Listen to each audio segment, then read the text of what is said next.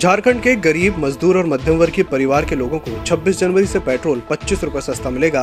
राज्य के सीएम हेमंत सोरेन ने अपनी सरकार के दो साल पूरे होने पर इसकी घोषणा की है। उन्होंने कहा कि संसाधन जैसे जैसे बढ़ेगा, राज्य के अन्य लोगों को इसमें राहत दी जाएगी।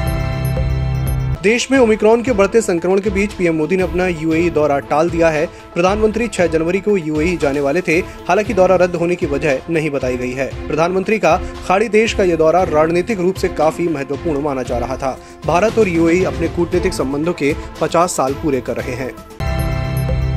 प्रवर्तन निदेशालय ने मनी लॉन्ड्रिंग केस में महाराष्ट्र के पूर्व गृह मंत्री अनिल देशमुख को मुख्य आरोपी बताया है।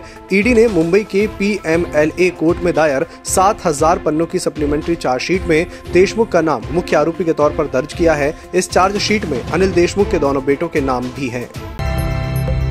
उत्तराखंड में पिथौरागढ़ के मुंसियारी में बर्फबारी हुई है। इसकी वजह से मैदानी इलाकों में ठंड काफ़ी बढ़ गई है। साथ ही लोगों को यातायात में परेशानियों का सामना करना पड़ रहा है। हालाँकि पर्यटकों के चेहरे पर यह बर्फबारी खुशी लेकर आई है।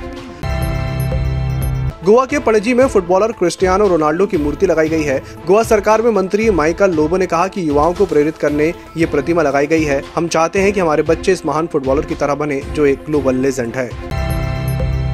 केंद्रीय स्वास्थ्य मंत्री द्वारा नीट पीजी 2021 की काउंसलिंग जल्द कराने के आश्वासन के बाद Delhi AIIMS resident doctor association ने 29 दिसंबर को हड़ताल वापस लेने का फैसला किया है। उन्होंने कहा कि सभी सेवाएँ सामान्य रूप से जारी रहेंगी। उत्तरी कश्मीर के गुलमर्ग में तापमान शून्य से नीचे दर्ज हुआ। उत्तर प्रदेश और मध्य प्रदेश के कई हिस्सों में बारिश के बाद ठिठुरन बढ़ी है।